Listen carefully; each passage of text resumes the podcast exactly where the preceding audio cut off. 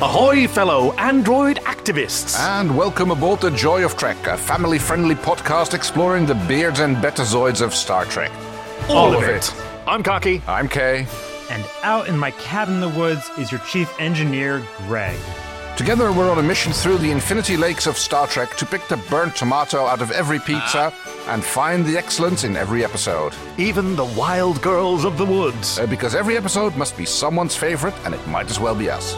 So grind your bunny corn into sausage and join us as we reminisce about the,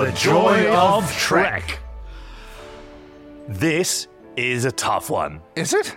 Okay, so we're doing Picard Season 1, Episode 7, and I was. sort of- Nepenthe, yes. Ne- Nepenthe. Nepenthe. yeah. From Homer's Odyssey, it's a liquor that erases pain, And, memory, yes. That's why I was. Oh, very good. Yes, I think so. Isn't it like brewed with the waters of the Leith? Oh, wow. Okay, you're better informed than I am. Well, I mean, the Leith makes you forget things, and I seem to. I seem to. I, mean, I never had a lot of Greek mythology, but I do seem to recall the name Nepenthe uh, coming along. Interesting. I've even got it in my trivia. Apparently, like ne is uh, negation or absence as a Right. prefix, and penthos means sorrow or grief or mourning. Right. Yeah. Okay. Chief Engineer Greg here. Just wanted to chime in and say that since Picard is such a serialized show, there's a quick content warning because Nepenthe can be absolutely enjoyed on its own, but it does build on twists revealed in earlier episodes. So listener discretion is advised. There are spoilers for Picard season one that we discussed throughout this episode. So a tough one. I mean, I didn't find it particularly tough, but then again, I never really got deep into Picard. So I, have to say, I watched the first few episodes. So I'm, I'm, yeah. I'm roughly familiar with the premise of this show. But uh, yes, it was like a bit of a deep end toss for me, even though there was quite a good comprehensive. Previously on Star Trek Picard. So the reason I called it tricky is because Picard is so heavily serialized. Right. Like e- each season is a novel, essentially. Oh, like, okay, right. Almost to the Yes. point where I was considering, okay, maybe we should like exclude that one from consideration, just because how can you drop in the middle of you know No, I let's get just it, yeah. review chapter seven, which this is of this novel, and also it's not very stupid, is it? No. We don't really have Not to hardly. forgive a lot of. No, there is very little in that way. Okay, do you want to do, eject the warp core first or start with the recommendation? Oh, oh, oh, yes. Okay, okay, right. so- Okay. Um, season one, episode seven, uh, Nepenthe, in which Captain Jean Luc Picard heads to the quiet planet Nepenthe to protect an angsty android who's on the run from a devious Romulan conspiracy. Picard runs into his old comrades, Will Riker and Deanna Troy, who've traded in their uniforms for plaid shirts and parenthood. They offer their old captain a warm welcome, some sage advice, and basil pizza as they grapple with the day to day challenges of parenthood and the grave danger he's brought to their doorstep. Meanwhile, Soji, the enigmatic synthetic life form, is on a quest to figure out her true nature and why everyone seems to want a piece of her, and find a much needed friend in Kestra, Will and Deanna's daughter. Yeah, there's very little of that. Meanwhile, Soji is doing. Yeah. I think- I think that- that's, there's, a, there's a lot there in that synopsis which is not in the episode, I would say. But Well, let's let's get mean, to that in look- a second. This was recommended to me by uh, uh, Lauren Alexis River. She, her. She's a she's a writer and a, a Yeah. prolific member of a Star Trek community that Oh. I'm uh, the member of. She's Fantastic. She's amazing. She has collected photographs with so many of the cast. She's such Ah. a consummate Trekkie. I Yes. adore Lauren. So shout out to you. And she was gracious enough to give us a recommendation. There are so many answers I could give, says Lauren, but I think I would have to say probably Nepenthe, seeing Riker and Troy together on Picard, Star Trek Picard, presumably. My planet, Even though I planet knew- Picard. Even though I knew it was coming, did my heart so much good because I grew up with that cast. I always enjoy seeing them on screen or in person, and it's a slow episode in terms of action. But the way they interact when Jean Luc first arrives, I really needed that then. oh, that's lovely. Yes, I can see they're, they're, they are a lovely couple. And I think it's like when did it, it, it come out? Sorry, I've got that I've got that written Um. here. Oh, March fifth, twenty twenty. I think that was just on the cusp of the first lockdowns in our country. Oh, for yes. uh, the the corona pandemic that uh, gripped so, I much of the world. can't, We watched through the credits this time round, which I think is, tra- it's traditionally at least the first time we do an, uh, a, s- a- a- a new show that we watch them through, but we're still on like embargo Every- that we can click through. I don't. Yes, it didn't occur to me to do it this time. Right. I noticed that Jonathan Frakes got a guest starring. I don't recall. No, I can't remember the name of the actor. who Marina plays Diana. Sirtis. Yeah, who, who plays Diana. Oh, interesting. Uh, I don't recall if she got a credits mention. That's something that we need to look up so we can. Greg, can you tell us? Oh, no. Greg, okay, fine. Let Greg do it. I was going to. So I went ahead and took a look at it. Marina Sirtis is not listed as a special guest star in the opening credits. A guest star credit like that is typically done as part of the contractual process. So in this case, Jonathan Frakes' agent just insisted no, Jonathan Frakes is a big enough name, particularly within the Star Trek community. He gets a special guest star listing. So that's what's going on there. See, what's interesting about this episode that I saw some of the reviewers talking about a bit, and it really didn't connect with me until Yeah. until we just watched it now. This is an amazing. Ex- okay, no, eject the warp core. I say we eject the warp core! Yes. Nothing f***ing happens. Nothing moves forward. Very little, yes. Very deliberately, right? Uh-huh. No new information is revealed. There's an unimportant subplot about La Sirena, the spaceship that Picard has. Uh, Yeah. Contracted to take him out into Yes. Hmm. space, being pursued by a Romulan agent. But even that is trivial, non event. Nothing important happens in this episode. No. and that makes it great. Right. I mean, the only thing that I'm going to say, like for ejecting the warp core, is that uh, Star Trek uh, continues its vast and long tradition of ignoring the existence of the Roche limit. But Okay, so no, I don't know what it is. Ah, all right. No, I don't. it's basically the closest uh, distance that uh, one body can orbit another one before the gravitational effects start tearing it apart. Oh, okay. As is demonstrated that both in the shot where we, uh, she looks up and sees those two moons, and in the final shot on Nepente where uh, we see the triple moons, which are like looming massively in the sky. Yeah. which would be ripped apart by tidal effects if they were that close to a planet or that big. You know, that's yes, I, I believe the first time that you informed me of this is when we walked past the poster of Rogue One, Yeah. the Star Wars film, where you see the, the Death Right, Star yes. coming over the horizon. Yeah, not possible. Also, I think I see we, we see the rings in that. at least in that scenario, you can say like, well, maybe they're using a lo- huge long lens and it's actually further away. But you know, that, that's No, they weren't. Yeah, no, no, no, No, true. No, no, I can see the absolutely. distortion on the on the beach. I can I can read a photo. Hi, Chief Engineer Greg here. I just want to point out that in the situation on the poster of Rogue One, Grand Moff Tarkin wouldn't give two shits about if the tidal waves were going to be pulling the planet apart because at that point he was like, well, we have to destroy this entire installation, all our people on it, because shit's happening. So, like, in that case, they really don't care what happens down on that planet. So, eh. But yes, that's about the only point of criticism that I can think about. It's a flawless episode. It is Yeah. widely beloved. It's for many it was a highlight in a season that maybe they weren't all fans of. Right. Okay. Yeah. Like for me, I didn't really have that. Like as much as I'd been looking forward to seeing some of the next generation cast when Picard was first announced, by the time the series started, I was so delighted that it was really new and it it acknowledged the size of the universe and the length of a life Right.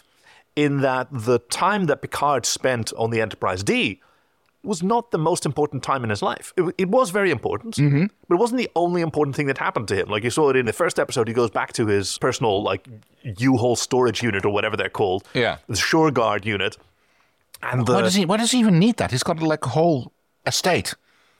he's put Starfleet behind him at that point. Right. Like this is all about. You see it in the credits as well. Yeah. You know, the, the sky is falling, a, a crack forms, and something falls down, and then that sort of puts him back together at the no, end, no, I get- metaphorically. I, I got that, but I mean, like, he's got a whole vineyard. Like, I'm sure he's got like some sort of back room where he can put all of his start uh, fleet he stuff could. without. He's specifically chosen not to. Like he's he's separated from from Starfleet. Okay, yeah, I can accept that. Yeah, When he walks into his shore guard, he's got his little ships, and the most prominent one is the Stargazer, not Yeah, the yeah. Enterprise D.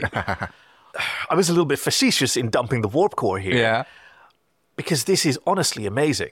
Taking a moment in this series, which is a like it's a brutal thriller. It it Mm-hmm. really is very graphic and and and emotional and What have we seen about the let's call it the Stargate technology that they use in this episode? ah. Okay, so it's a technology that's on the Bohr cube where they were Yes. in the last episode, and, they use that. It's called the spatial trajector. Voyager encountered that Yeah. with the Sicarans. I'm doing this off memory. Chief, please stand by to correct me if I get anything wrong. It was an early season one episode. The Sicarans were supposed to be one of the recurring villains, and they were really interesting because they were technologically Are advanced. those the cauliflower heads? No, they were just really kind Okay. and interested, but they had a prime directive as well, and they wouldn't share their advanced technology Yeah. with Voyager. The- Their, they had this ability to travel from one planet to others that were very, very far away. Right. But it was unique to their planet technology. But so the suggestion is that the Borg at one point Uh, assimilated a Assimilated. few of those, and they have that, which was weird why they then did not use that to get to Earth, but whatever. Cocky, you're spot on there with your analysis. The only thing I have to really say is splitting hairs a little bit, but it's Sicarians, not Sicarans. Other than that, perfect recap. Well, it was relegated Yeah. specifically to like they called it the Queen Cell. Yeah, yeah. Oh, there was a mention of that. Yeah, I was, Whatever that we're- is. We're gonna come. That's gonna come up in my. Uh, Oh, uh, in- awesome! Because yeah, when I think of Nepenthe, I sort of forget the whole Boar cube. uh, Right. sorry, the artifact. yes. Side plot. Previously on, we get the romantic subplot by the Romulan spy Narek Yes. seducing. We don't see a lot Dr. of him, Soji. do we? Yeah. Uh, seducing the doctor and going. Well, basically, yes. eh, What's happening? There's a little bit of the Picard ship going on, and it kind of. La Sirena, I love it so much. All those holographic displays. And then there's a little flashback where what's her face gets blue pilled uh, by the uh, the Vulcan uh, head of secu- uh, Starfleet security. Yes. I, for a moment, I was like, okay, do I know this actress? And like, is it a Vulcan? Because like, she's got like massive ears, for, even for a Vulcan. I noticed that as well. Yeah, they're So like this is all the just way some- out there.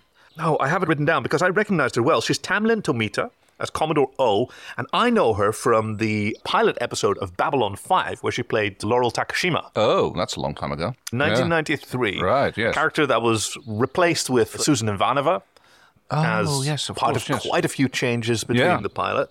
But yeah, she's in Okinawa visiting Dr. Agnes Jurati. I can't remember wh- why was she on the ship. Why was she along for the ride?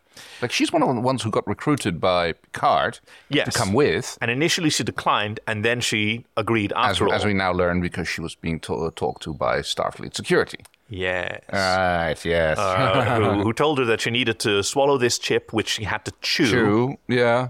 Uh, and then goes mind melding with her without like informed consent. Yes. Not cool. I had that same Not feeling. Like, I'm going to show you something now, Yeah. and hands on face. But how cool is this? A Starfleet security commodore. She's an Asian Vulcan, or Yeah. played by an Asian actress. She has Asian features, really lovely, significant ears, and sunglasses. Yeah. joining Agnes out in the lawn on a cliff while she's enjoying her bento box. Like she's got just got a little bit of sushi. Of course, that would be your lunch if you're at the Daystrom Institute in Okinawa. Yeah. I mean, it's like you, you've got re- replicators. Your lunch can be whatever you bloody well want it to be. Yeah, but real is better, as uh, they noted. Well, I don't know, man. I'd, ra- I'd, I'd be interested. First of to s- several puking scenes for Agnes I Jurati. noticed. Yeah, there's a lot of that going Mm-hmm. on. Yeah. This is basically still recap because they're still running around trying to escape from the ship. the from- Borg from the cube Borg cube, specifically. yes. Yeah, because there was a security incident that they were involved in in the last episode, which you came in completely dry and No, the android girl has just been tricked into revealing the location which is implanted in her head. And she, Yes. did- as soon as she realizes that she's been tricked and locked up, she starts tearing through the floor of the cell she's in. Yep. And that just happens to drop in on Picard and what's his face? I well, don't- I don't know. Picard and Yeah. Elnor, they were Elnor. there to find her. Yes, but it They've just, been on a- fortunately, it just like that's just the room where she drops through the ceiling. Yep, Oh, convenient, isn't it? Yeah. Now it does hold together. Shields up. I'm going to defend it. Um, the artifact, as this Borg cube is known, is a scientific project, a collaboration between Starfleet and the Romulan Free State. And so only a portion of the ship is in active use. And like there are security concerns because it is dormant and dead. And they're like retrieving these Borg drones one at a time in small groups, and physically and mentally rehabilitate. them. Oh, those are the XB. the XB, right, yeah. yes, I noticed that. I was going to ask who they were because I've got that written down at some point. Uh. yeah.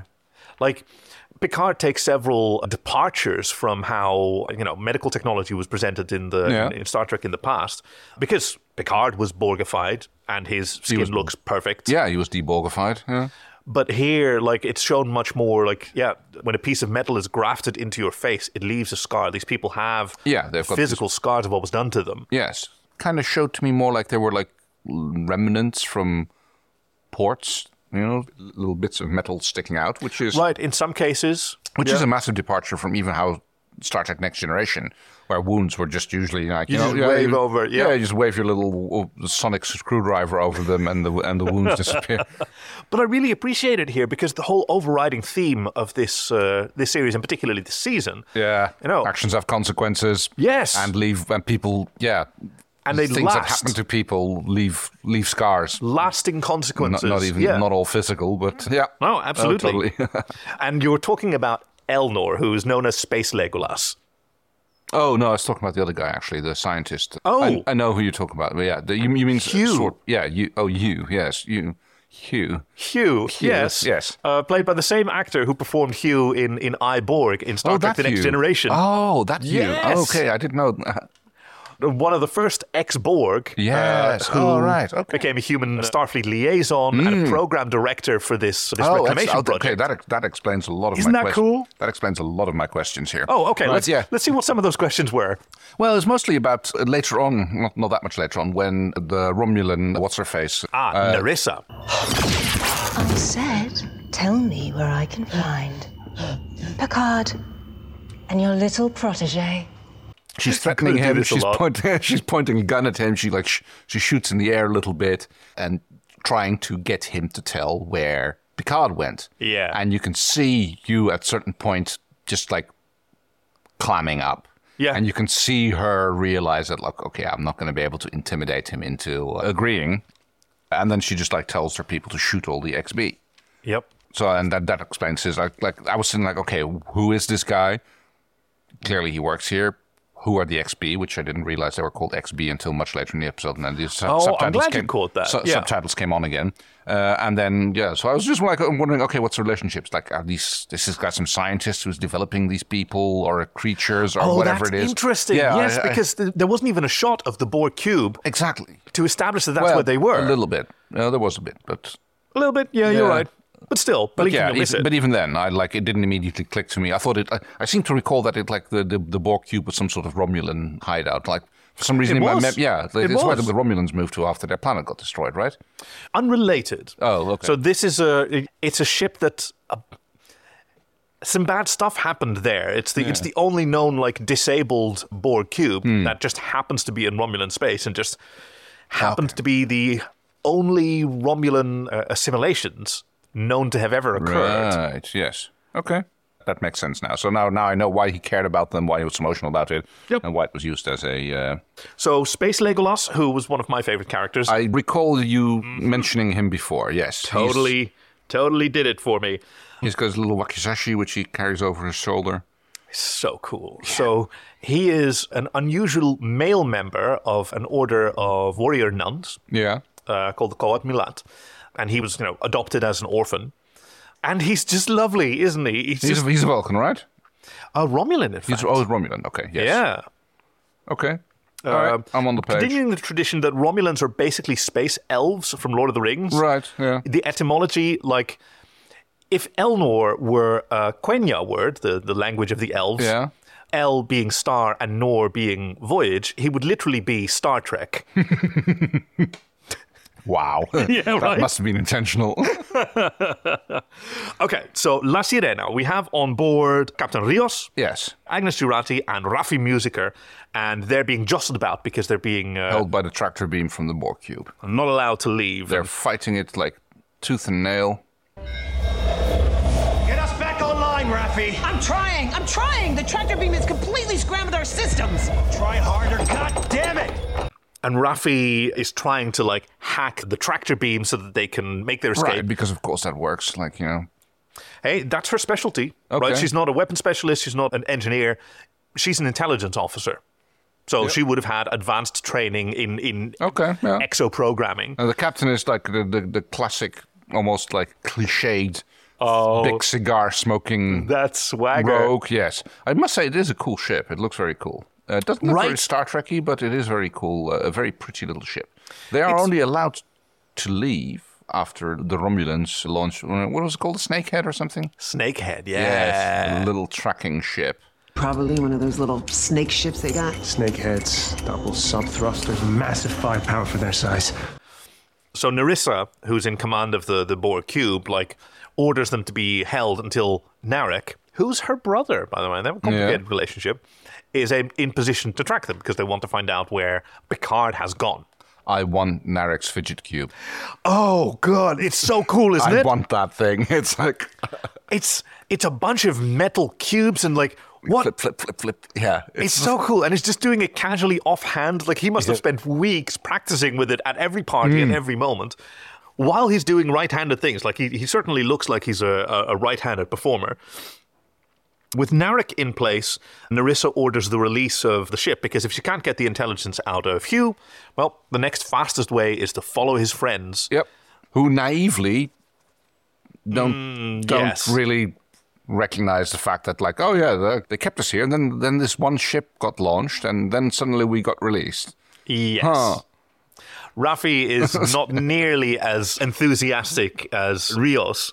Because But- yeah, they just go flying off. Apparently, no real destination. There was no agreement on what was going to be the rendezvous point if they got split up or anything. Oh, we saw it in the flashback. Like, Oh, we meet did? me on the Penthe. Let's set a rendezvous. Rendezvous. Where are you going? Nepenthe. Meet us there.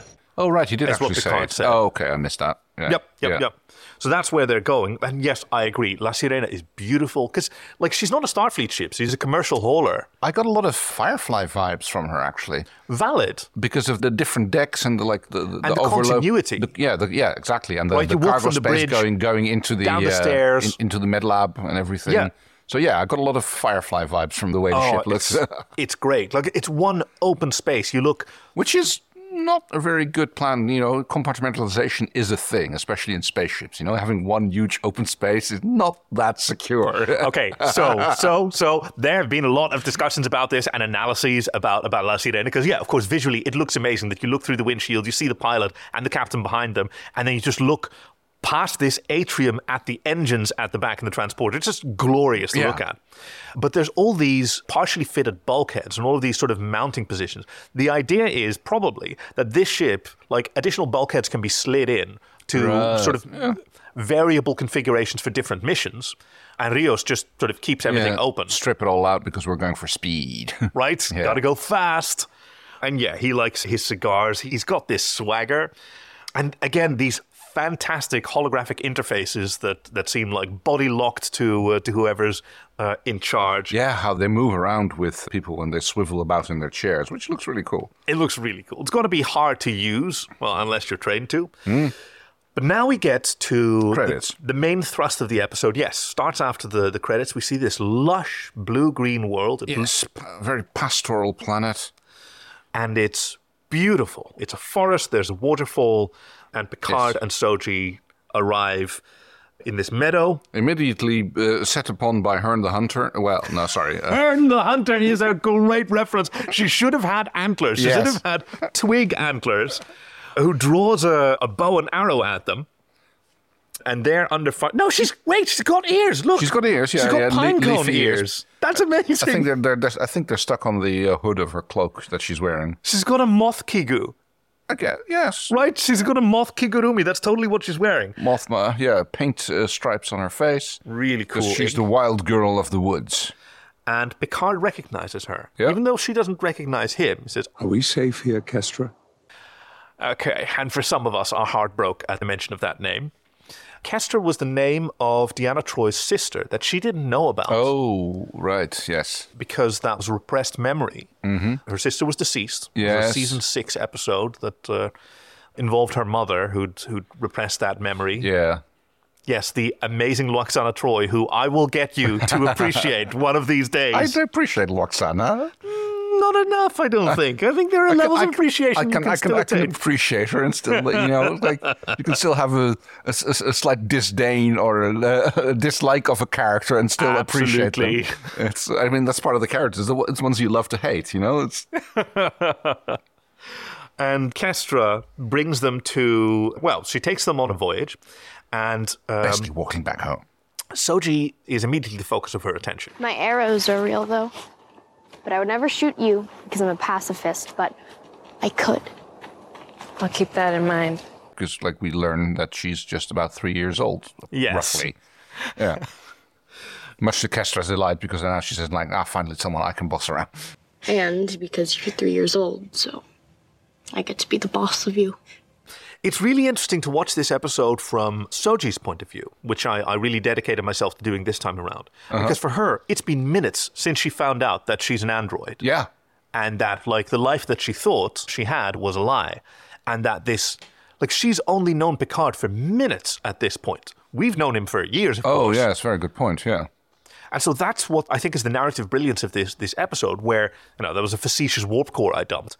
Nothing happens because, like, you can mine so much drama just out of what has happened already and where you are Yeah, now, and, and how- processing that emotionally. And that's like, I mean, I think they do that very well. And that, I guess that's what also makes it so strong that Riker and Troy show up because that Oh. allows so much reminiscing and so much basically pointing out that a lot of them still have the same character faults that they've always had. Exactly that. exactly that. Like, there's almost nothing about like really reminiscing about oh, remember this adventure No. or like we're no idea of like saddling up. It's all about pointing out each other's character flaws and trying to, like, you're making the same mistakes as you did back then. Yes. And you're not being the best version of yourself because I've seen him. Yeah. And that's what you owe to the universe. But yeah, it's a very slow paced episode. Even the. It fits for the series as a whole, Yeah. which has these, well, at the same time, it's the character development is, is really quite slow and dealing with trauma, but the action is brutal and, and fast and bloody and, and cruel often. What I like about this scene is it's a classic walk and talk scene. of- Yes. But with uh, two ladies in front of Picard just walking behind them and listening.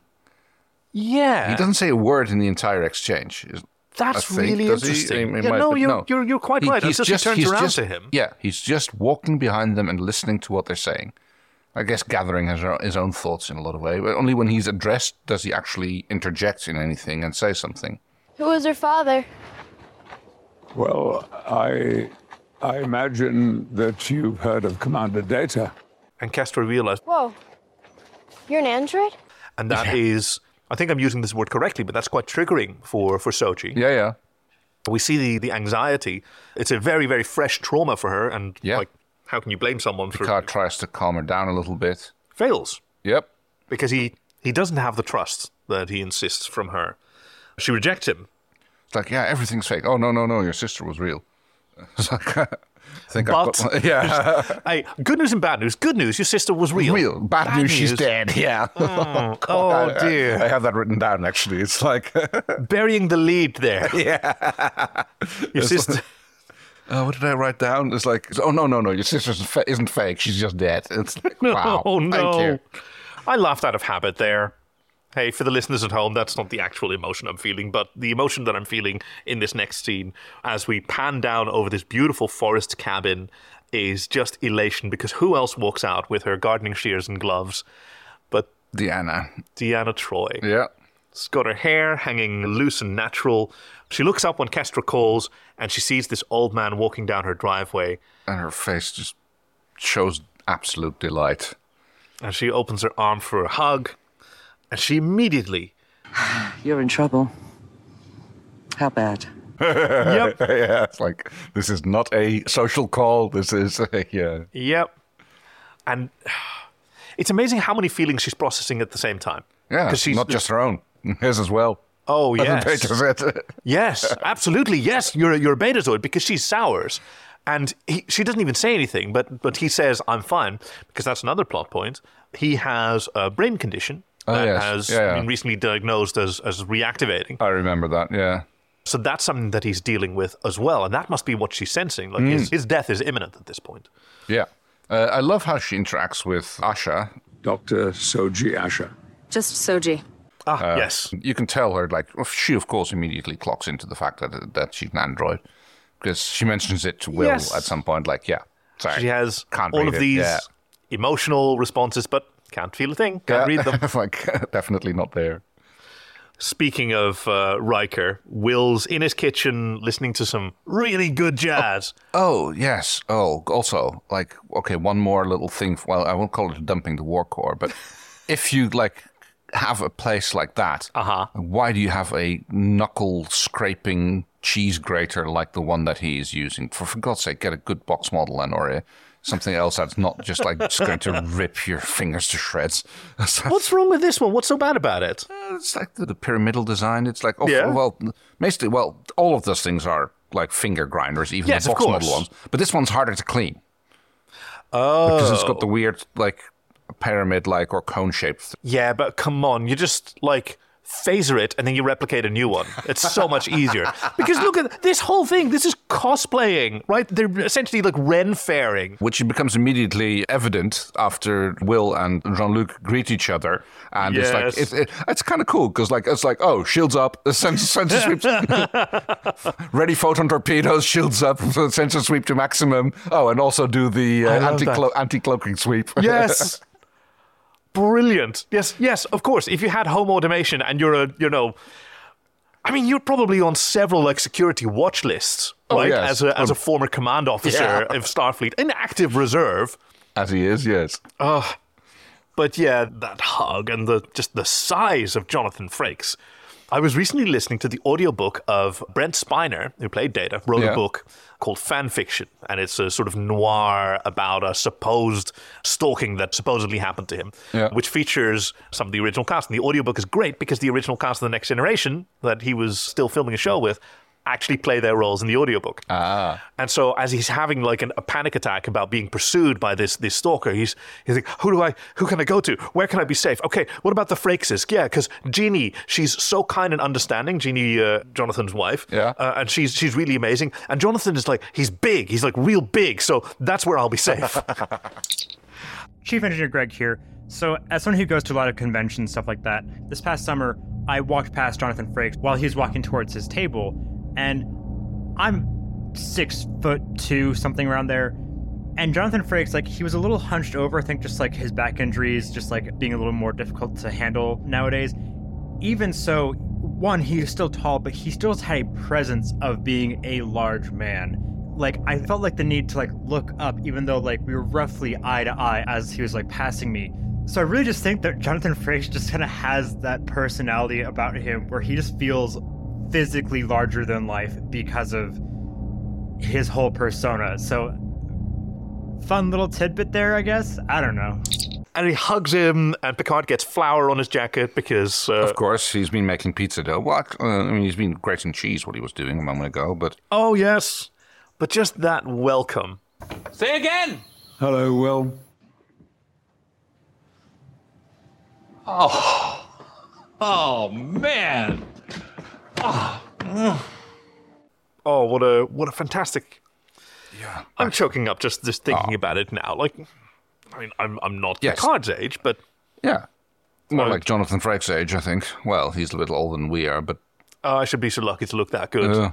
when I hit that age. But like, yeah, encountering someone that you've been apart from from for a long time. yes. Will Wheaton, he's uh, now older than Patrick Stewart was when they were both playing in Next In the Generation. yeah. Wow.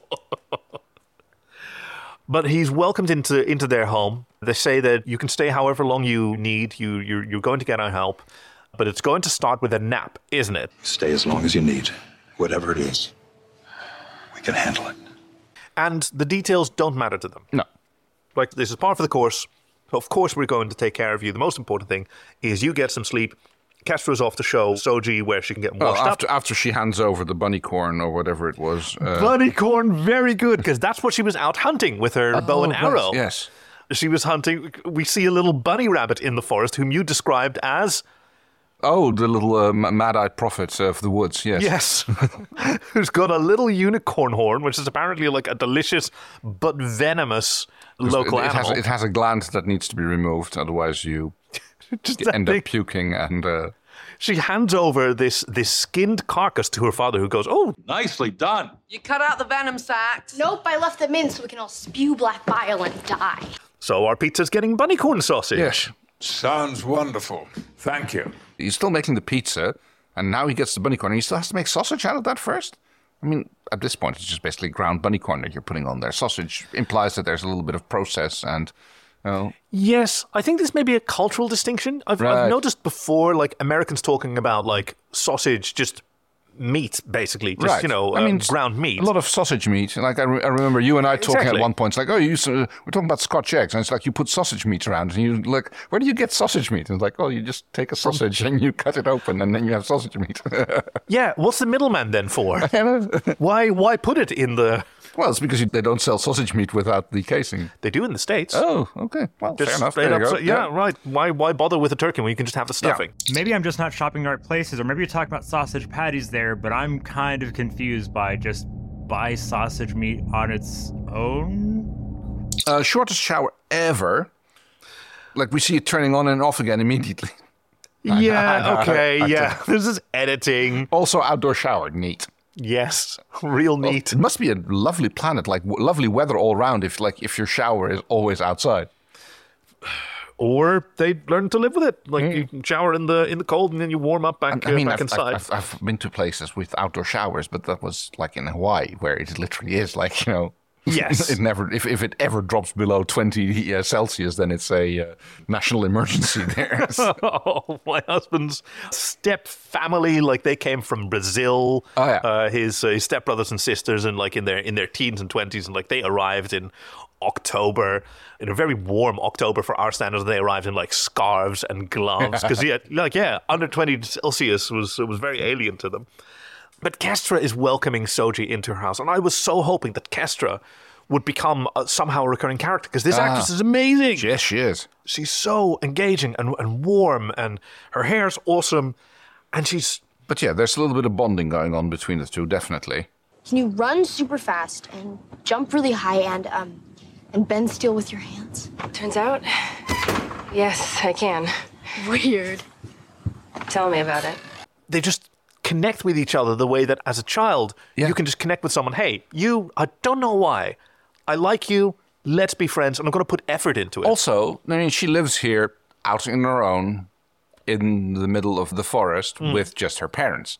Oh, oh, she's got friends. I suppose so, but we Just never s- texting captain randall right, which is Uh, al- which is already showing as well. You know, the fact that she's like sitting on her phone at the dinner table, which is normal behavior for a teenager. But, Yeah. cool I don't know. I get the feeling that she's like a bit of a backwoodsy type thing, and that uh, the isolated life that the parents have chosen for themselves is like you know they're kind of also subjecting their daughter to.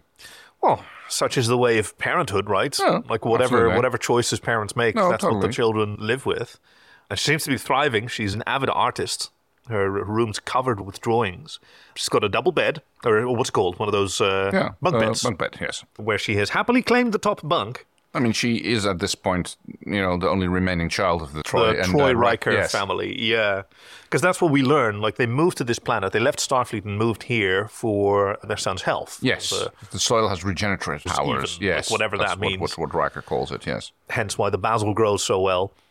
But unfortunately, it wasn't enough to save Thad's life. Last week would have been his 18th birthday. Uh-huh. also, another reference to the sort of history and lore of Star Trek. Thaddeus Riker was an ancestor of Will. Oh, okay. Uh, Wasn't it his? 'Cause he's Oh, got I- like he's got the half brother. Oh, sorry, he's got the other Riker. A clone, yes, Thomas. Thomas. That's, Thomas that was- it Riker, was who Thomas, joined the yeah. Maquis. Yes, that's the one. He gets cloned an awful lot, doesn't he, Riker? I suppose. Is there more of him? Oh yeah, because well, there- at one point, like the evil antithesis of the space Irish clone him and Pulaski, and he just phases his unborn clone. Yeah, and there's also the one. Isn't there also a version of him which is on the old ship? You know, with the phase drive, the illegal phase drive. Wasn't there a version of him on that as well? Oh no, I know what you're talking about. The the Pegasus. I don't know that he left a version of himself behind there, but yeah, there's there's Rikers everywhere, especially considering he's such a, a rambunctious slut. Right. Yeah. There must be a lot more Rikers than even he's aware of. Well, descendants. Yes. Thaddeus Riker was mentioned. Oh, in Star Trek Voyager, Death Wish. Oh, Oh. yes, yes. This episode marks kind of a breakthrough for uh, Jonathan Frakes. He is the only performer to appear in five different live-action Star Trek series. Ah. Yeah. And he and Marina Sirtis both portray the same character in four different live-action Star Trek series because his appearance in Deep Space Nine was as Thomas Riker, not as William Riker. Yes. See, now I'm saying that. and Thomas Is Reich. that correct? Because, I I mean, maybe as a regular performer or even like s- someone who's had a regular role, Yeah. because there is Jeffrey Combs. Hey, Chief. So, as previously mentioned, special guest star is someone for whom their celebrity is such that they are able to call for that. So Jonathan Frakes appearing as anything, he typically has the special guest star. If you are a recurring guest star, you would be listed as, for example, Mark Amo as Gul Dukat or Jeffrey Coombs as Wei Yun. If you're just a one and done guest star, or this is your first appearance as this character, you may only be getting your name under the guest stars section of the opening credits of Star Trek. So that's how that works. Thanks for clearing that up for us, which one way or the other. So confusing. We, we still can't hear you. Are you sure that there's nothing you can do about it? I could fix it, but you keep reassigning my men to build your tennis court on the exterior of the hull. This is a terrible idea. I keep telling you this. Okay, well, good luck. This conversation between Kestra and, and, and Soji, like, Soji needs it so badly. Hmm. Because the thing that Picard doesn't understand is that she has no reason to trust the people that she's she's with. Yes. And Picard just can't imagine it. No, because like I'm just got God's gift to space. Kestra's a very good intermediate because she's a little bit starstruck ab- uh, about Picard and about Data, who's like who's, she kind of like considers to be uh, Soji's father, Yes. which uh, actually needs explaining to Soji later on, which kind of kind of resolves that whole distrust issue. So in the backstory, research into synthetic life forms Yeah. and and, and uh, It's the been active forbidden, use yes, because there was like for quite a while. Yeah, yeah, because there was like a, a synthetic uprising and like lots of people died. Exactly. Yeah. That was what Agnes Jurati and her, her former professor and lover, Bruce Maddox, were sort of skirting the edges of that rule. But it also turns out that, like, yeah, that's the reason that uh, Thaddeus died because there was no the the cure was simple. You just have to culture the infected cells in an active positronic matrix, but by the time Thad came down with MN, there were no active positronic matrices and no one was allowed to develop new ones. In the kind of, yes, the kind of coincidence that only happens in real life and great fiction, it sort of ties together. Because, yes, if Data had still been alive, he would have been able to uh, produce a cure for Troy and Riker's son, whom Picard is sort of reintroduced to when Diana lets him into Thad's room to take a nap. And you see her bracing herself Yeah, as she opens the door because it's it's their child's room and hasn't hasn't been altered.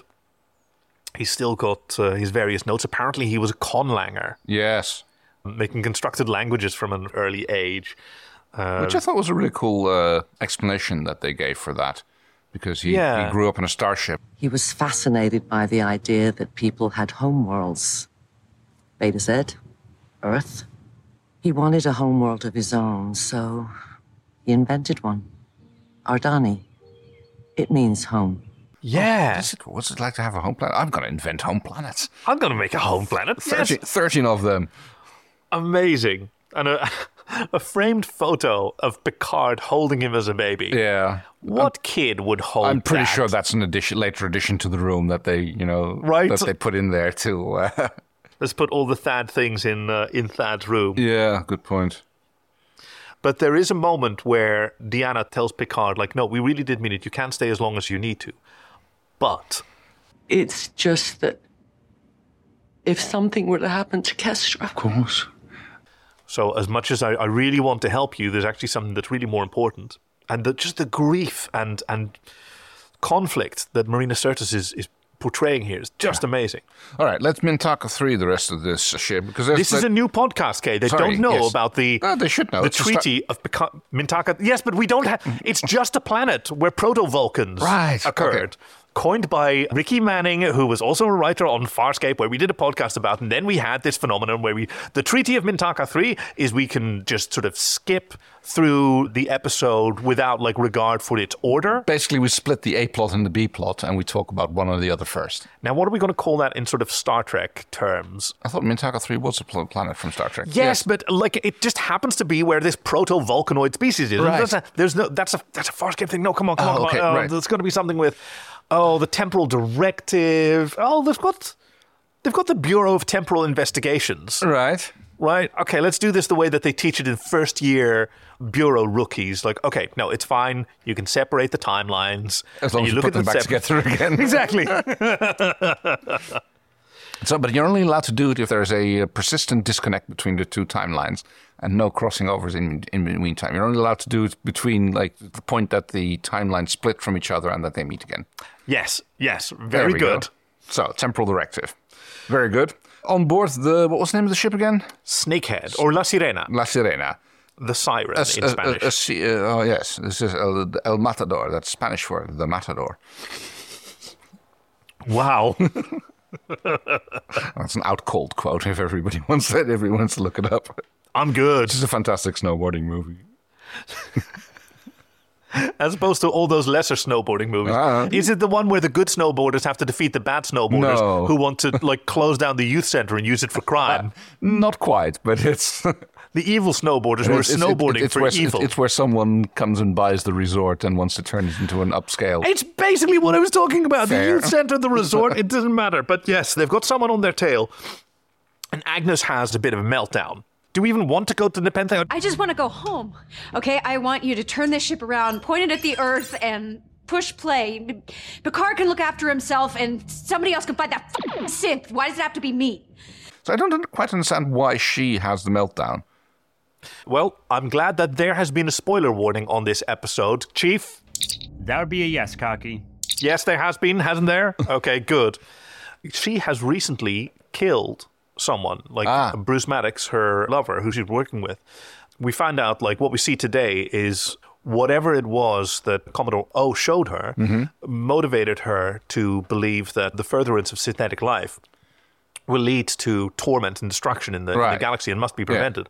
She did what she believed was necessary, killing a researcher into synthetic life. Right. Who also happened to be her partner. But she's no killer. No. Well, she clearly has. Right. Okay, that explains and it. that's just twisting her up inside. Right, yes. That's very clear. Because as they are doing a little bit of dropping in and out of warp to. Uh, Try and shake the snake. Yes, which is not working because she's got the tracker in him. Yes. Captain actually believes that Rio is the one who is. Ruffy. Uh, Ruffin, sorry, yeah.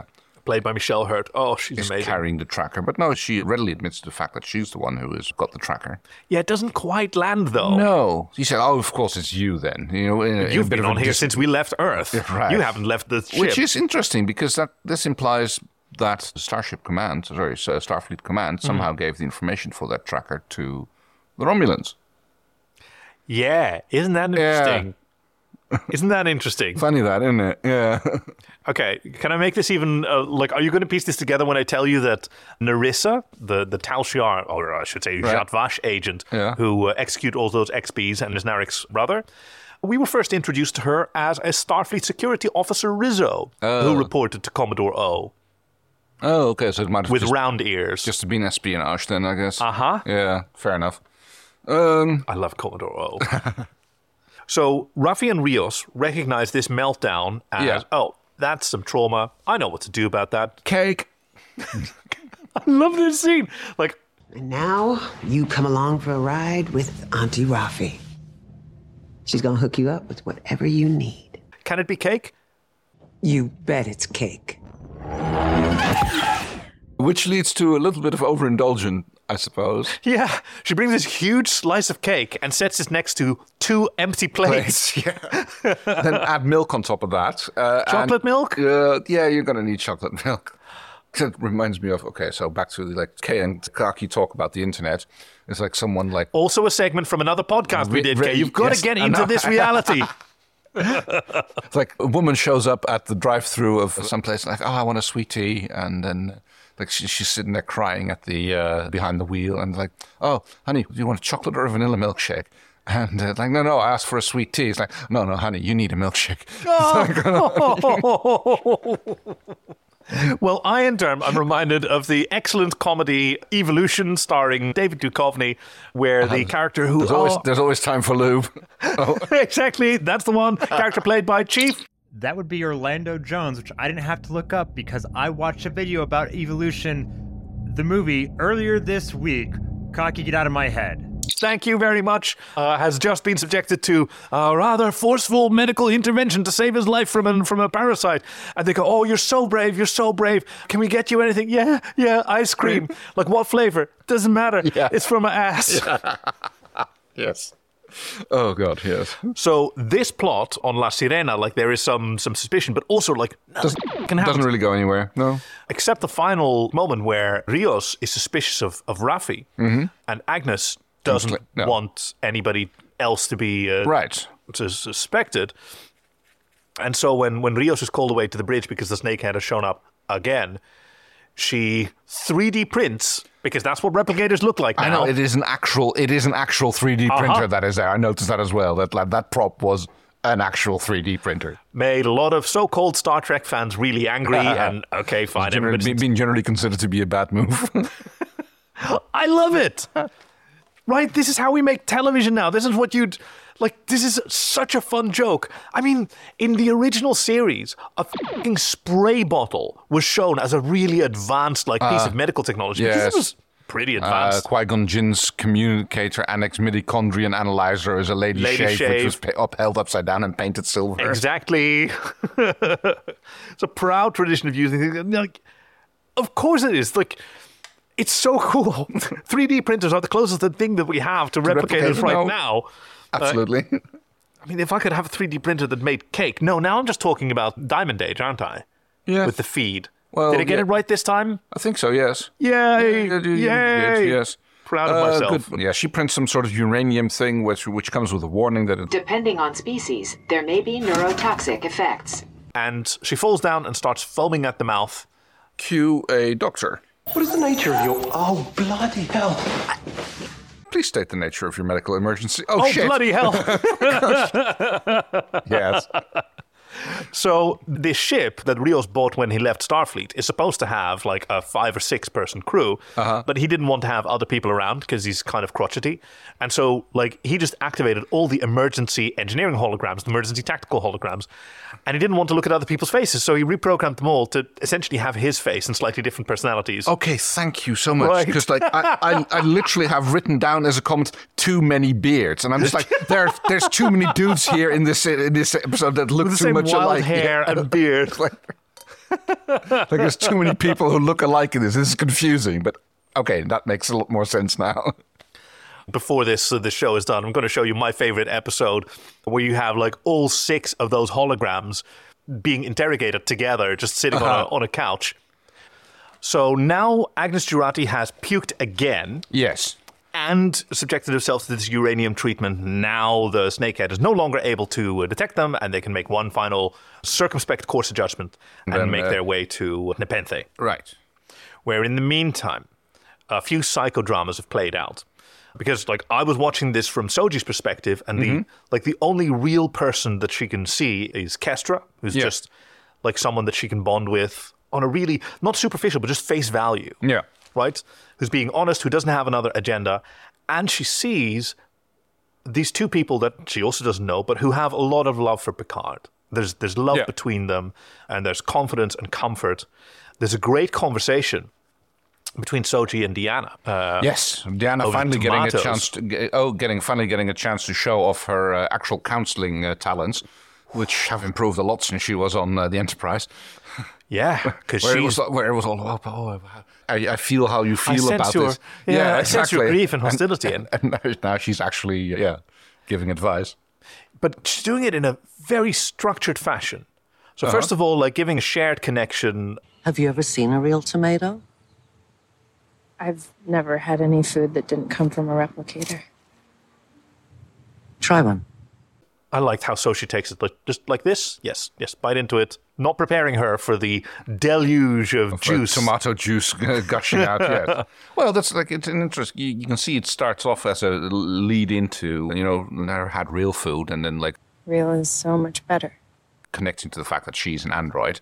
Uh, yes. And then Troy tells her about their son. So you see, Soji, real isn't always better. because we sure wish there'd be an android like you around. Yeah.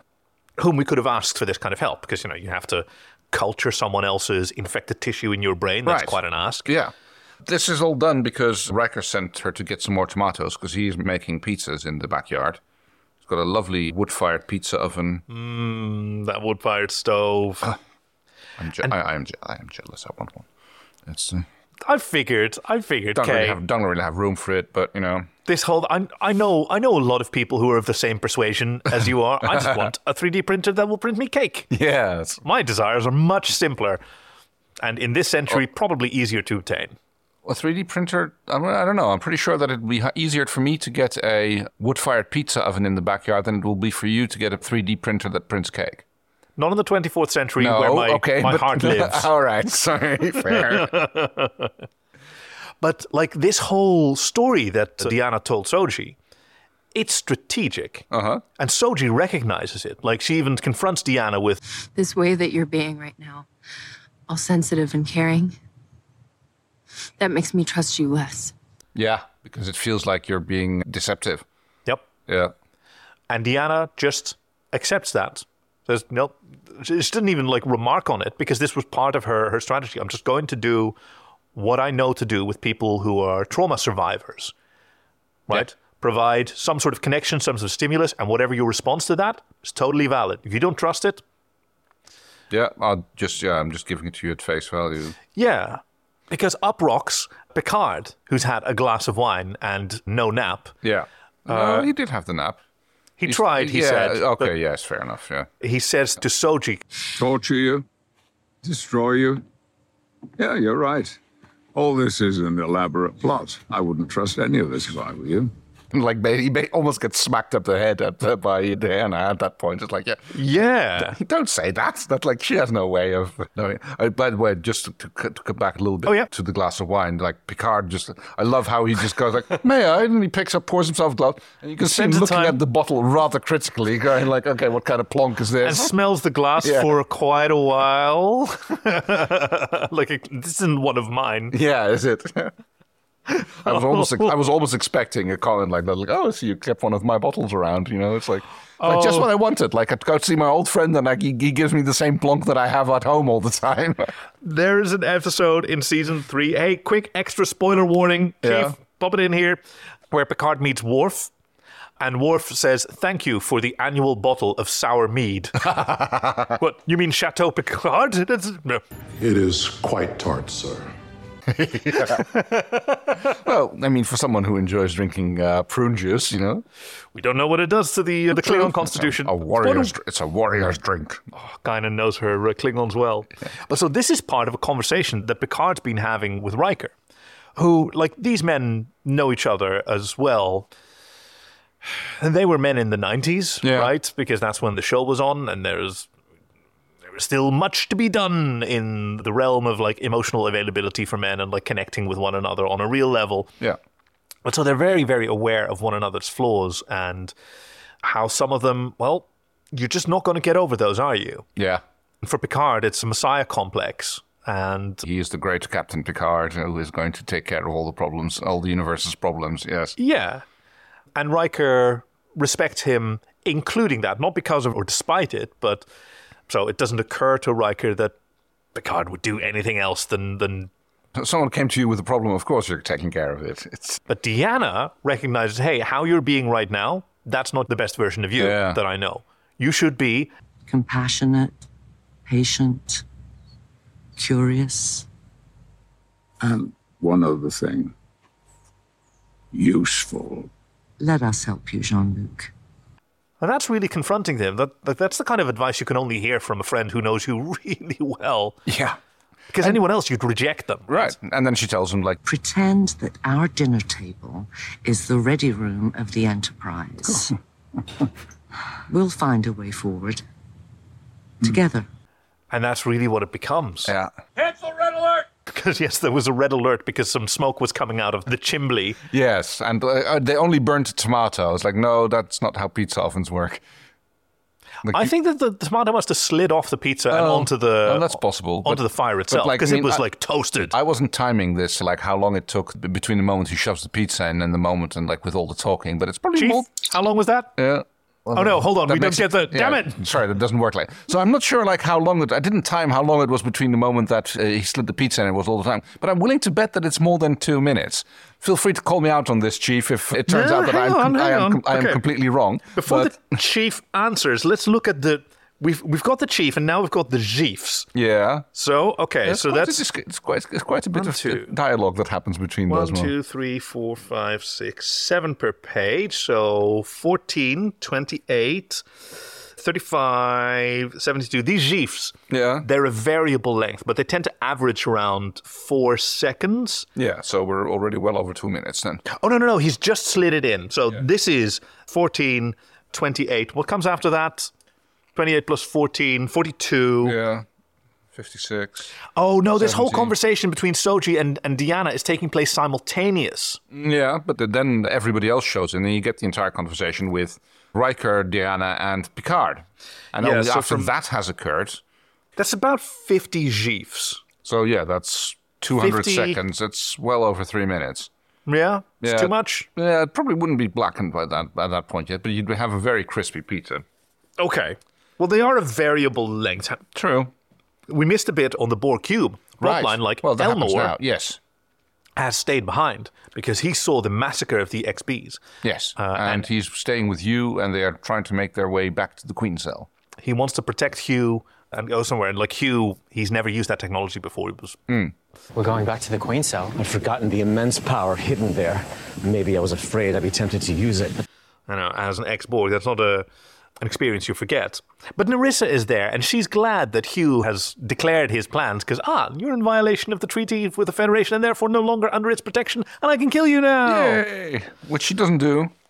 Oh yeah, she kills. Well, e- eventually, but not immediately. First, there's a bit of a showing off in which uh, oh, Space Legolas. uh, manages to like do a bit of jumping and running around, killing off her agents. He gives them a chance because he Yeah. says, "Fedor Tourette, please choose life." Yeah. but and despite the fact that she has a blaster, she ends up taking out you with uh, just a quick little flick of a pocket knife. Uh, Yes. Throws it into his jugular. Yes, next to the one that was already in his neck. What? Yeah, no, this is a little continuity error. But there's a shot, you can see it in one of these sheaves. Oh. Yeah. When he's looking around the corner, yeah. he's already got the knife sticking out of his neck. okay, yes. Just a little oopsie. But yeah, so she tosses a second knife in, and into him, and that's more than his neck can handle. And just as Legolas, she, she didn't, didn't actually draws her pistol out to To shoot she Legolas shot in the Legolas back. in the back, but gets transported out. Like, does she does that, or is that just? I'm a- assuming yes, because he takes the knife from Hugh's neck Yeah. and tosses it at her. I and- figure that she could have used that same thing to squeeze off a shot and kill him rather than transport her out there. Mm. I don't know. Maybe somebody Yeah. else was doing it. Maybe there's Yeah. an automated system. I mean, yeah, that's, that seems more. That seems What more a brilliant plausible. invention that would be. Like Yeah. an automated system that if your life is in danger, then you get beamed back to the ship. Yeah. Hey, you know, a lot of episodes could have been a lot Right. shorter. Yeah, well.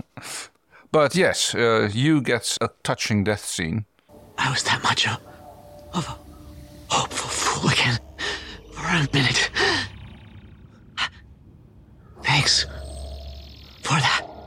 And now Elnor is left all alone on a Boar cube full of enemies. None of his friends are around, and like, he's terrified. This is something that I really liked about this character because the order of nuns that he belongs to, the Yeah. Tawat Milat. There's even a moment where Narissa like sh- holsters her weapon, and she says in the beautiful Romulan constructed language that she. She's always wondered, like, how do Koat Milat hand-to-hand techniques hold up Yeah. against what we learn in the Jat Vash? And there's a bit of hand-to-hand where she's quite sneaky. They practice something called absolute candor, and it's about being completely honest Right. I about what you're feeling. think And you've so- mentioned this, yeah. yeah, and so he's a very like emotionally open and connected, and like right now, as courageous as he is, he's also scared. Hmm. And yet he decides to stay on board. Yep. Didn't quite grok why he did that, but Oh, he came upon Hugh and the massacre of the of the XBs, and he said, "This is not going to happen again. I'm not going to permit her Uh, okay, so to he's- yeah. kill more more people. I'm going to protect Hugh." you, you, Hugh. No, you's already dead at that point. No, no, this is at the. oh, Uh, at you're, the- no, you're right. Yeah, you know, This is- you're right. Yeah, sorry. That's why he's yeah, it's with the other way Hugh around. Yeah, for yeah, the. of course. Yeah. No, Um, right. Yeah. No, I've, I've yeah, I, yeah, I got a little confused there for a moment. And then, as he's uh, skulking and hiding from the Jatvash agents, he finds this pendant that I'd sort of forgotten about, but it's a it's an emergency beacon, beacon Yeah. for someone who can maybe help them. So beacon that gets activated, and I guess we. learn And that's in- all you see. And then uh, there's in the an, later. it's such a heavily serialized, Yeah. like it's just a s an actual series is Picard. Uh, so the main plot now comes to a head in the ready room, pizza, essentially. pizza has been prepared. There's a, uh, candles on the table. Oh, it's so lovely. This lovely lamp overhead. get two slices. Deanna asks for just the one. Yeah, one will do me. uh, and there- there's a little bit of talk about like, oh, okay, what if the ship doesn't show up, and how are we? How are we gonna? That's when the captain gets mentioned. Well, there's Captain Crandall. He's been everywhere from Kronos to Titan's Rift. So he says. And he has a ship. Inside Straight. What a dope name! If your name is Rupert Randall, no, no, no, Cran Crandall. Oh, we've been saying it Crandall, wrong yeah. this whole time. What's it called again? Oh, I don't know. The inside straight's correct. Yeah. You know what an inside straight is, right? It's a it's a poker term. Oh yes, but so it's a straight, I which think is it's, I I think it's like f- uh, that you have four cards which make up a straight, and that the, the fifth card is missing, but it's not on at the end. It's like the middle card is uh, one of the middle cards is missing. oh I think interesting. that's called an inside straight. Is that correct, Chief? That makes about as much sense as any of the poker articles that I've been reading about this, trying to find this out.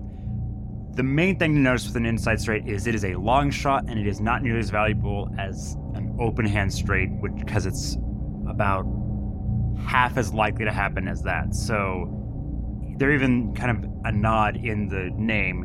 It is a long shot to use Robert Crandall or Rupert Crandall. And like the idea behind that is that is that it's much less likely that you can draw on an inside straight because you only have one card that can. Whereas if you have like four successive cards, four uh, yeah, you can, yeah. you can have one uh, card on either end matching, so your can- chances are twice as high of actually making a straight An like that. outside straight, as in an incomplete. Right, Okay, I yeah. get it now. Yeah, what Kay said makes a lot more sense than anything that I was reading. So thank you, Kay. Because Soji decides at this table to come clean, because Picard. When I met your sister, she had just been activated by the Romulan's first attempt on her life. Until then, like you, she believed she was human. He even appeals to her as an android. Listen to the timbre of my voice. Feel the fluctuations of my heart rate. Note the dilation of my pupils. Soji, you can trust me. Yeah. Which is essentially what she's what what he's telling her to do. Yes, which which is not something that she's aware that she can do. Like Yeah. nobody's told her that before. But her response is pretty cool too because she says like, I know he thinks he isn't lying, but that doesn't mean I believe him. And then Deanna and Will are there. Like, no, Yeah. we know him in, in a way. Like, we're providing quorum essentially. yeah. And then, and then it comes to the point like, okay, she goes like, why would you do this to me? And like, well, because you were created uh, from a part of data, and, and we served with data, and he was our friend, Very dear friend. Yeah, Like they and they, they you're, love essen- him. you're essentially his daughter, so we're doing this for you because yeah, that's what we would do for our friend. And then Picard says, but more importantly, is because you need me to. Uh, Right? He's he's being quite honest about his messiah complex. Somebody needs his help. He needs to help them. yeah. Oh. And also, he needs to feel useful. Before your sister came to me, I was haunted by my past. I was marking time, wasting my life. But now, I'm alive, and I have a mission. It's interesting that you mentioned Firefly about La Sirena because I saw an interview with, with Joss Whedon about the sort of narrative construction and why Firefly was such an ensemble show. Because there's like nine regular characters. Yeah. And like he, s- he described it when he was writing these characters, the, the eight crew members of the, the, the Serenity are for Captain Malcolm Reynolds, they represent parts of him that he's lost. And that's why he wants them around. Oh, okay. Yeah. And I think that's that's kind of true for, for Picard and the and the crew of La, La Sirena as well. Like they're he's surrounded by aspects of himself that he needs to learn to reconnect with. Yeah. You know, the brash adventurousness, the the, the suspicion and insight and paranoia of I mean, respectively Rios and, uh, and and Rafi. Yeah. The wide-eyed scientific curiosity of, of Agnes, the the the naive courage of Elnor. Yeah. These are the things that he needs. And now also Soji, who just cares about something. While they are discussing the planet of the two red moons and Oh, fi- yes. figuring out how they are going to get there, the daughter is me- meanwhile texting the captain like she's below being the, table. She's got she's- a phone under she- the table. Yes. It's so cool. Even in the 21st century, teenagers will be teenagers. and it's like, oh, yeah, it's that planet. Actually, teenage being teenage is also a really good like plot point because that's something that Riker really relates to Picard about his relationship with Soji. Like she's essentially an adolescent, like however Yeah. you determine that Yeah, okay, in yeah. terms of in terms of age, and you don't know what you're in for. Like that's not something that you've ever really interacted with. I have, right? Uh, I think Thaddeus was uh, 11 or 12 at the at the time of his death, and Kestra, I think she's like 14, 15. At this point, yeah, she's Yeah. a little bit older than. Yeah, because it mentioned that Thaddeus would would have been 18 now if he'd lived. But what an amazing like set of lessons to learn. Because at the end of this dinner, like Rios even even checks in. Everything that they need i- is available to them to continue their adventure. Yeah. And, they're just like an inch further than they were when they arrived. This whole episode But was there's been just- a massive amounts of character development, yeah. yeah, which couldn't have happened under pressure. No, absolutely. It- It needed peace and quiet with this planet, which we get to see off a little bit more Hmm. when Picard and Riker are walking and talking through the forest on the way to. Yeah, they're drinking their morning coffee. Oh, uh, walking out to the deck overlooking the pond. And so, yeah, I, I, I love this bit. It's like where Riker asks Picard about his crew. So, what are they like, this new crew of yours? I would have to say they are decidedly motley. There's been nothing but drama since we left Earth orbit, and I'm told it's been continuing since I saw them last. This ties in perfectly with my theory that like everybody in Starfleet is an overachiever, and like their only personality is their job. Oh, You know? absolutely, That's- uh, absolutely. Because they just pump seventy five percent workahol into the atmosphere. exactly. It's like you only get into Starfleet if you're an overachiever. So yeah, or Reg Barkley. Right. I never, yes, never understood how he got in, but well, if, Also, quite the uh, the Yeah. overachiever in right. in but many you- ways. you'd think that like the psychology uh, would, uh, department would have weirded him out, Yeah, apparently, apparently, or at they- least like kept him on Earth. You know, not like on the flagship. yes, out of extremely stimulating, high pressure environments. But yeah, so they're ready to go, and this this conversation between Riker and, and Picard, like it's so emotional. You know, no one would blame you if you wanted to just sit out opt your, out, yeah. your retirement and let somebody else take over for a change. I mean, nobody but me, that is. I never thought you had any business retiring in the first place. Which is that sort of acknowledgement of each other's flaws. Yeah. Right. It would be reasonable for someone to recognize their age and move into a different phase of their life and try to like elevate others and teach the way that he's being as a parent. But I know that that's not for you. Yeah. You're not that. You are a broken, flawed person. Be who you are. Who and you're just saying. celebrating that from their friends. Yeah. Oh. So I describe this as a difficult episode because there's nothing to redeem. Right. Like- I see what you mean. I mean, it's easy to love. I'd say that's why I wouldn't call it difficult. Exactly. Yeah. Which has not been our mission statement. Like, we usually take the ones that are difficult to love and love them anyway. Well, okay, hang on. There's one more scene between the ladies where basically yes, Kestra is encouraging uh, Soji. Soji, thank you, to basically accept, you know, Picard as her family. You don't have a mom and a dad. But you have Captain Picard. I don't have Picard. But you could. And that's such a such a wonderful bit of advice. Like, if you wanted him in your life, you could have that. Yeah. And as someone who's experienced loss, like she she she describes that as well. Like, you know, bad stuff happened to me as well, and I got through it because I had my mom and dad. Yeah. And we had each other. And you and, And if you have he can- someone that yeah, you and he can be there for you, and you can be there for him, and yeah, that's basically like an adoption, I guess, like Picard adopting Data's kid. yeah, That's it, adopting yeah. one But- another but and yeah, uh, you know, oh, did you see the the three way hug? Yes. And and kissing Will on the cheek in the in the French style, Yeah. and, and Deanna as well. Deanna back to her uh, t- uh, Starfleet blues. Not, yeah, I guess. Uh, I guess that's true. Kestra gives uh, gives Soji a compass. broken compass. You just have to pretend that it works. I like it. Yeah. That's really good advice. Yeah. and yeah, two to beam out, and like, and then you always get the. I always was still waiting for the time where they make the joke and that like they beam the wrong two people out because like I they- know! they, never ask, you know, which two. It's like there's like there's like five people here. We're all intermingled.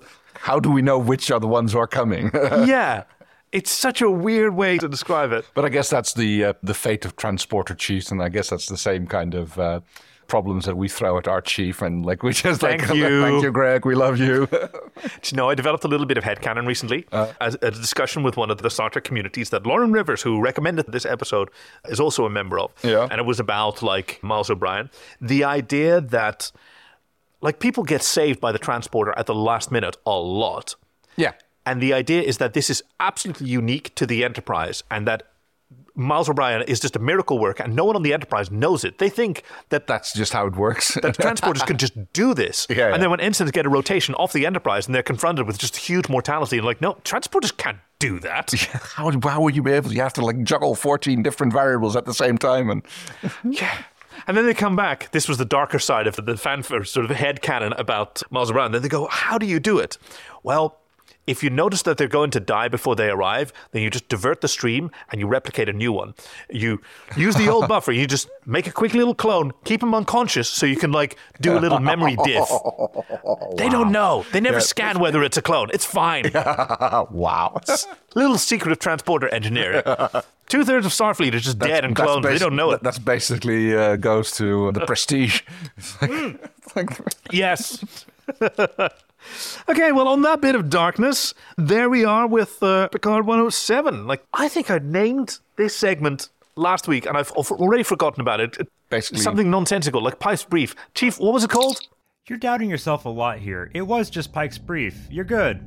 It'll have to go f- to the emergency medical holographic Ah. doctors, like where it's like, Bloody please hell." state the nature of the. Oh bloody hell! Yeah, Uh, that's a really that's good about one. the only one. Uh, missing scene. Oh yes, yes, the imaginary deleted scenes. Imaginary oh, that's deleted a scenes, that's a yes. fun one. Well, that sort of ties in together. I think they're talking about these Arturan basil and these, these Right. Yeah. What if they're animal plants and capable of moving? And like this one wasn't as dead as the other ones, and so it actually tried to wander off the pizza. Kind of like Triffids. Yes, yes. Save Uh, the flowers, onto- give her a Triffid. Cheapers. Jeepers creepers. Okay. In that case, I would like to have a deleted scene where we are having the uh, the pilot of the Snakehead, who is just like sitting there uh, Narek. o- in his ship, like messing around. Oh, bloody hell, where did they go? Like, have to stop again, like do another re- uh, rescan sweep to get back into range of the Please. tracking device. And it's like, Please just go to the planet. These ships don't have toilets. Go. wow. I mean, you have a reverse replicator for that, I guess. Reverse replicator is a troubling concept. It's, I think, yeah, the Romulans have those. It's called a disruptor. Okay. Well, on that note, Kay, I'm leaving Starfleet. Okay. Engage. Damn it! It's energized. Oh, It's the other one. Energize. Sorry. Energize. Yeah. Thanks for listening to this week's episode with your friends Kay and Kaki. Production and editing by your chief engineer Greg, and music by Fox Moore. As a special treat, you're about to hear an excerpt from our first monthly bonus episode for our Patreon supporters. So I've briefly solved the temporal distortions on my comlink, and our friends Kay and Kaki are watching the episodes together. So you'll have the opportunity to hear us talking as a live commentary track for Threshold from Star Trek Voyager, while Kay's new kitten periodically attacks Kaki, as kittens are wont to do. Supporting us at patreon.com slash joy of trek with a few bucks a month will help your friends at the joy of trek find the sunshine in every shuttle crash and gets you full-length bonus episodes like this every single month. Enjoy. We're just uh, fade into a conversation that was already having, like happening as the episode is starting, and it's just like, oh yes, Oh, yeah. And then have a very natural moment where you go, anyway, hello, ladies and gentlemen. Yes. oh, he does get his does kiss. get Oh, we his didn't kiss. remark on that in the episode. No, he's already dead though. So when you're having a conversation about like why don't you put them in a morgue or, or anything like that, like my- Yeah. my, my my initial thought was like, oh well, like they just kept the force field on, you could keep it like in a whatever Good point, environment. yeah. But no, they clearly didn't deactivate the force field. So my idea is just Yeah, no, that Gone. would be great. Like, you put him in a But, thi- vacuum. but this, Oh, shot, yeah. this shot is the one that I still like. Yeah. Why is he sitting there typing on his keyboard? He could like In the instantly dark. input this data because he is a. You computer. are software. you are the software. It's like there's no need for you to sit behind this. oh, unless he's essentially Sisyphus. Oh, I suppose he pr- probably feels like that. Yeah, no, He good point. probably feels He would definitely claim that. he's writing his fan fiction. Is, isn't there an episode about like him basically complaining about the fact that he's been or it becoming a problem that he's been turned on for so long now that he he was Oh, only yeah. he was only Yes, meant to be yes. an emergency uh, a uh, very good stopgap measure. episode. Yeah. And there is also an episode where he writes fan fiction, essentially, of, Okay. himself, of of the Voyager. Yeah, the starship Voyeur or Vortex, whichever one it was. Oh, he's going full Oh. Brundlefly now. oh, here, look, he's going to do the little Yeah, he's Oh, doing yes. the thing with his with his fingers. But I guess this is just like them trying to like throw in a little bit of uh, over Continuity, yeah. continuity over episode. because that worked really well for Voyager, right? Little little smatterings of, of long term plot, but Who's still this, quite who's episodic. this actor? Do we know him from other things? I've seen him screaming in pain in something. Okay. I mean, No, but I he have looks that- he looks like he needs to be Well- killed in some sort of teen slasher film. Right, that sort of thing. You have that with Leland Yeah, Orser because as well. It's, it's it's not Brad Dorf because because Brad Dorf is in here that from uh, Grima Worm Tongue and like Yeah, yeah. the the murder from Chucky. Oh, and a murderer here. Spoilers in, in, in Voyager. He's a he, he's a very troubled Um, Spoilers for Betazoid. like a third year old show. Yes. Yeah, I swear, I've seen him like being beaten up or tortured in some action show. I want to say like maybe 24 or or Nikita. Nikita would have made sense. You know, this was season two, so like 97. You know, the, the Yeah, I- Canadian I, La guess Femme he, Nikita. I, I guess he didn't have Cherchez la like. femme. Cherchez la femme. Don't let me- don't let me. See, while you're having this conversation, I'm just looking at the makeup and trying to figure out exactly how they did like the flaky stuff because that's Oh, what yeah, she- good that- point. If you look at his head, it almost looks like it's breathing at some point. That like the side of his head is like kind of like pulsing. Or, Oh, wow. There was something weird going on there. Maybe it's because of the way Yeah, the, they- the prosthetic is glued to his head when he when he turns that it sort of warps a little. Could because be, he's very yeah. big. Maybe he's flexing I his hair. think I'm- underneath. Flexing his hair. Okay, yeah. I swear I'm seeing it. Either I'm seeing it or like Kay's making me think that I'm seeing no, it. no, It's you one can of tell you can two. definitely tell. You can definitely see that. This it's is yeah, awesome. yeah. I, This this has legs. This is totally a different dimension than like us us reviewing it because we're seeing shit that we that we normally. Ah, pardon me for swearing. You can see it happening. There, that, that, that, that Oh, I see patchy- it now. Yeah. Yes, it's the Yeah. pulsing and contraction. that Oh, that's smile. smart, what have yeah. you been doing with your life? I've been coughing up my tongue. Do you think anybody? Anybody? Finish, just- finish your sentences. I'm just trying to decide Finish whether your I. sentences. okay, no editing. Um, if this is not an appropriate question, just move on and pretend it hasn't been asked. Do you think anybody ever jerked it on the set of Star Trek Voyager? Oh, Probably. probably not long. I mean, after. or flicked it? no, exactly, exactly. But just on the on the sly or swaffled something. Do you know about like the guy that like he and his friend broke into the set of uh, Next Generation and they kind of like broke one of the props? Oh yeah, they Oh. broke one of the props and like recorded like a 20 minute like video of them just like jerking it, kind of uncomfortable. on the Alright. carpet. Oh, I can just like see Greg's eyes moving around, like going, like, oh, am I going to answer this or not? What am I going to say? It's Like, we're, we're defining the tone of bonus content. Like, can you hear the sort of people going, hmm, I wonder how you unsubscribe from Patreon? or I wonder if there's another episode that I can enjoy. Look, this fight scene. That happens entirely on screen, Oh, and they're yes. just yelling, and then there's a phaser beam, Random- phaser beam, phaser beam, and then a chair, and then And that was a sample of our first monthly bonus episode talking about Star Trek Voyager Threshold. Join us next time for the animated series episode 107, The Infinite Vulcan. Visit joyoftrek.com slash links to send us your recommendations, support us on Patreon, or find us on Blue Sky, Instagram, and Facebook. We'd love to hear from you. Thank you for listening to The Joy of Trek, and we'll see you out there.